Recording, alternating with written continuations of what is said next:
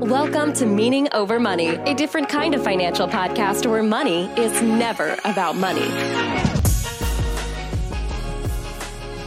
Welcome. Thank you so much for tuning in. We are so excited to have you here. We hope you're having an awesome week. And regardless of when you're listening to this, we hope it adds value to your journey. And if it does add value, it would mean the world to us if you would share with a friend or to rate and review the show. It makes a big difference. On today's episode, I have a money hack that is going to save your marriage. Now, that may seem like hyperbole, and it kind of is, but this is something that I think is a big game changer in the life of couples that I have the privilege of walking alongside.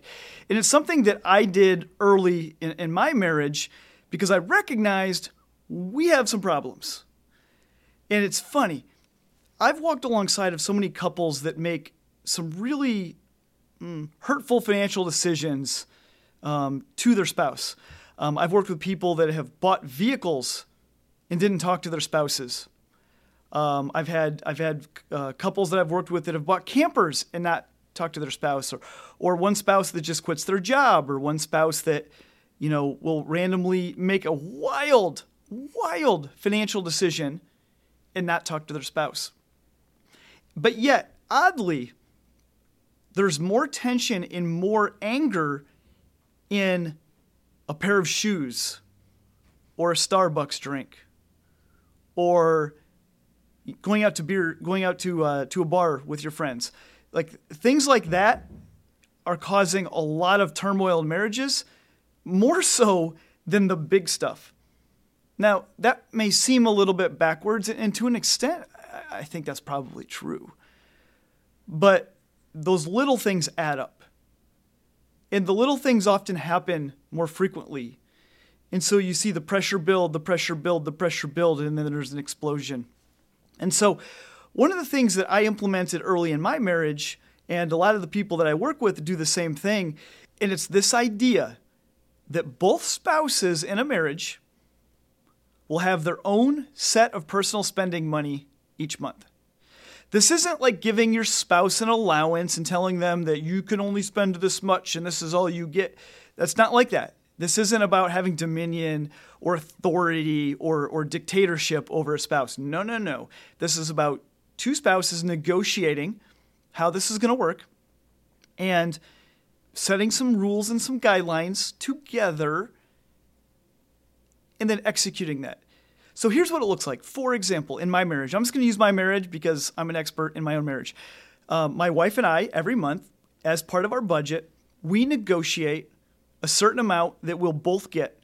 And this amount is no questions asked money. I get to use mine for whatever I want. She gets to use hers for whatever she wants. And then the rest of the money in our budget, we, we manage together as the month goes on. And so, so when this happens, she gets to do whatever she wants with hers. And I can't roll my eyes at the next $6 Starbucks drink. She doesn't get to roll her eyes at the 900th book I bring home that can't fit in our house because we bought them with our respective personal spending money. And it really lowers the tension. And I remember early in our marriage, uh, we, we started doing this, and my wife, she walks in the door and she had a bunch of bags with her, presumably clothes, I don't know. But she set the bags down and she had the sheepish look on her face, and you could tell she had a look of guilt. And I said, Sarah, what's wrong? And she says, I shouldn't have bought this. And I asked her a few questions. I asked her, Well, was it, did you use your personal spending money? Well, yeah. I said, Did you stay within your personal spending money? Well, yeah. I said, Did you really want to buy them? Yeah. And then I said, Well, you have nothing to feel guilty about. That's what it's for. And I can promise you, after that, she never felt guilt again.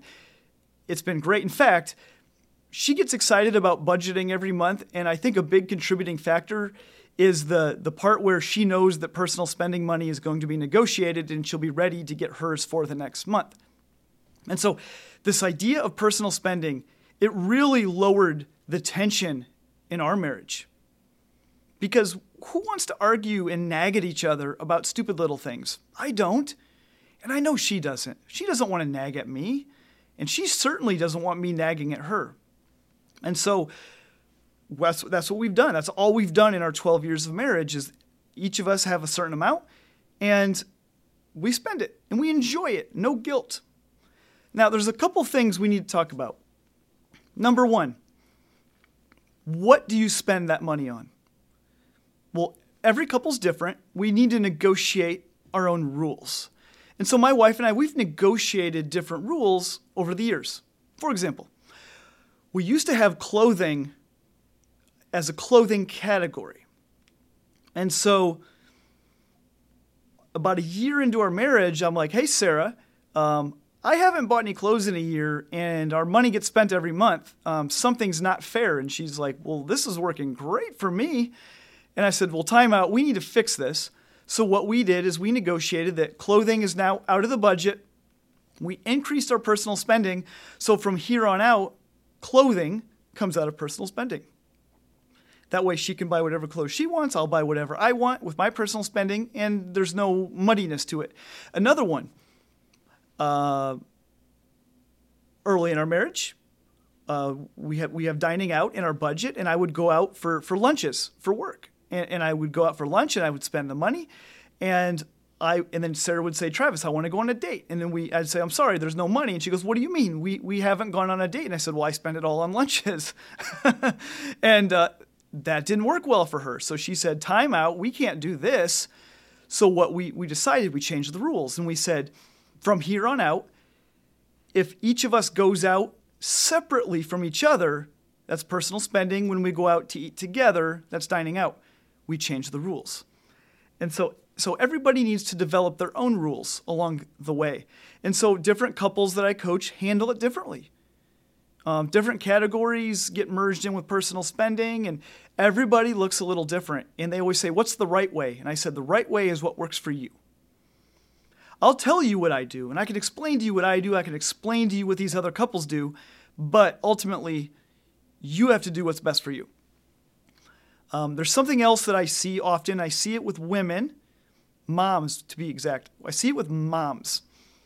Moms are they just they, they take care of those around them. They they take care of their kids and their kids come first. And moms tend to neglect their own wants because they want to they want to provide for their kids. And so what happens is a lot of moms will use their personal spending money on the kids. To which I say that's not allowed. Now, I'm I'm all for spending money on kids. Let's budget for that. Let's let's plan it and spend money on kids whatever that is for you. But your personal spending, mom and dad, but mom is for you. On you for enjoyment nothing else. So, so that's hard sometimes for moms to really get into that mode of just loving on themselves with some of this money. Um, it's a hard adjustment. Give yourself grace and know that it is okay. If you're budgeting well, your kids are taken care of, your family is taken care of. This money is just for you to enjoy. Another question to, to address is this Well, how do we administer it? Well, it used to be we used cash. My wife and I used cash early in marriage, and a handful of years into our marriage, cash didn't make sense anymore because a lot of our life had gone online. It's really hard to use your personal spending cash when you're on Amazon or you're, when you're on whatever clothing store she's on. But for me, it was mostly Amazon. It becomes hard. And so we decided okay, cash isn't working for us. And so we were exploring options, and my friend Tim told me about an app that he said thought might be good. And so we started exploring it, and it turns out it was one of the best things that we'd ever done. And it turns into one of the best things my clients ever do, and it's the Cash App. Now, a lot of you might know the Cash App, but if you don't, I'm going to explain it um, as simply as I can. Cash App, it's an app for your phone, and it acts as its own little savings account, its own little checking account, kind of like Venmo. It's it's not that different than Venmo, but you you load money onto it. So, for example, let's just say a couple decide, okay, they're going to put $200 in their account.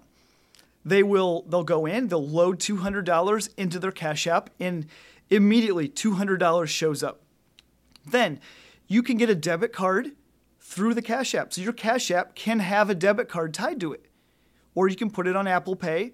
And whenever you swipe that card, this is the beautiful part. When you swipe the card at a store, let's say you go to Starbucks and you swipe your card at Starbucks and it's five bucks. Within five seconds, your account on the app will will account for that and you'll have five dollars less. And so this is an amazing way that you know to the minute how much money you have in your personal spending account. Oh, it's so good. That is a great nuance with Cash App. And so the other part of that is there's no overdrafting, there's no going, you know, on the other side. If there's no money, you can't buy it. And I had a client text me, and him, him and his wife just implemented Cash App, and he was laughing because he went to Casey's, uh, a gas station, to uh, to buy a slice of pizza. Um, very popular here in, in Iowa. And so he went to Casey's, he got a slice of pizza, and it denied him. It denied his Cash App. And he's like, What in the heck? And so he went in. He was one cent short, and it denied him. He literally can't go over how much money you put in there. So this is a great governor for couples. When you say I'm going to put this much money into personal spending, it literally can't go higher because that that money is what that money is and it won't let you go, fa- go it won't let you go deeper in.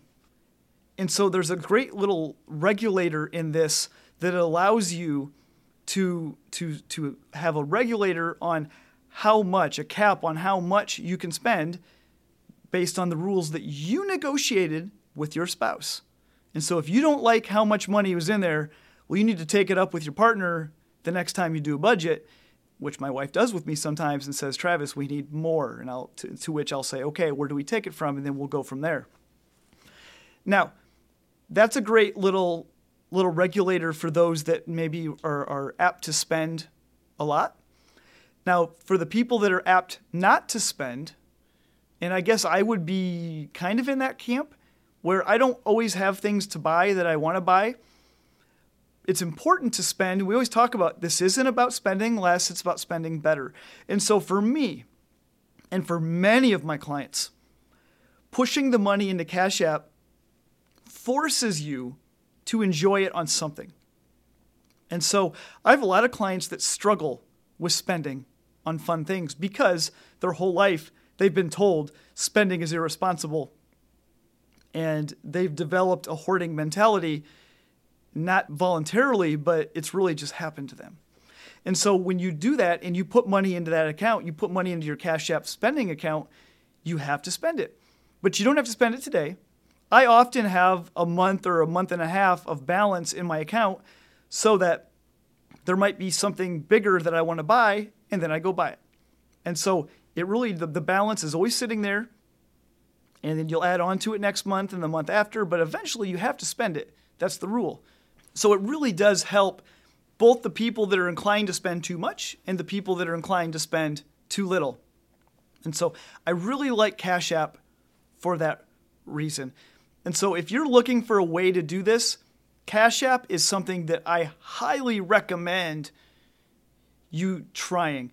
Cash App doesn't pay me to say that. Uh, they should. Cash App.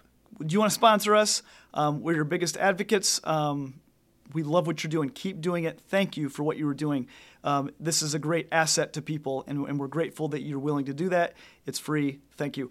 Um, another question that I get often is well, does one spouse get more than the other? Do they get the same? How should that work? And again, I don't think there's a right or wrong. Um, I, I think every couple needs to negotiate how they think it works best for them. Now, for me, I make sure it's always the same. It is always the same. There's been some months where I've, uh, my wife has gotten more, but I will never take more than my wife. It's never happened. It never will. Um, I just, I believe in it's 50 50. Our life is 50 50. I may make 100% of the income, but we're 50 50. And so my wife will get at least as much as me. And so we just made that a rule that we had that we will always get the same. Now, I've talked to couples that the husband will get nine times more than the wife because he makes nine times more income, I can tell you that's not healthy. That's kind of gross. We're one here. We don't punish our spouse because they don't bring in as much. That that is not healthy. And I've watched that play out over time with some couples. You don't want to be there. You don't want that to happen. You don't want that distancing in your in your relationship with with that. So you don't have to be even, but don't don't base it around you know the, the allocation of, of income, the percentage of income that you bring in. That will probably lead you down a road you probably don't want to go long term. And so everybody just needs to make up their own their own rules. One of the other benefits to using Cash App, if you're budgeting especially, is that you don't your budget doesn't get nickel and dimed. You don't you don't have a million transactions in your bank account. A, it's just an administrative nightmare, and B, you don't you don't need your spouse in there seeing and judging everything you do because again, they don't have a right to judge and nag. That's the benefit of this little block of money.